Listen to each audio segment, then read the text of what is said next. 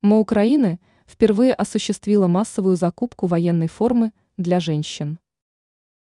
Министерство обороны Украины впервые закупило большое количество комплектов военной формы для женщин.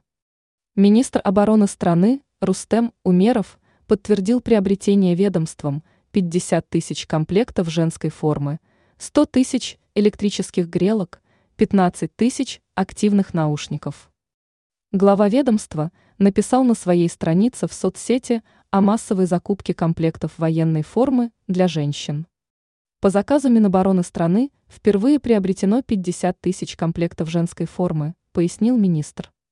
Умеров сообщил, что за последние четыре месяца в министерстве были выявлены нарушения на сумму более 10 миллиардов гривен, 263 миллиона долларов.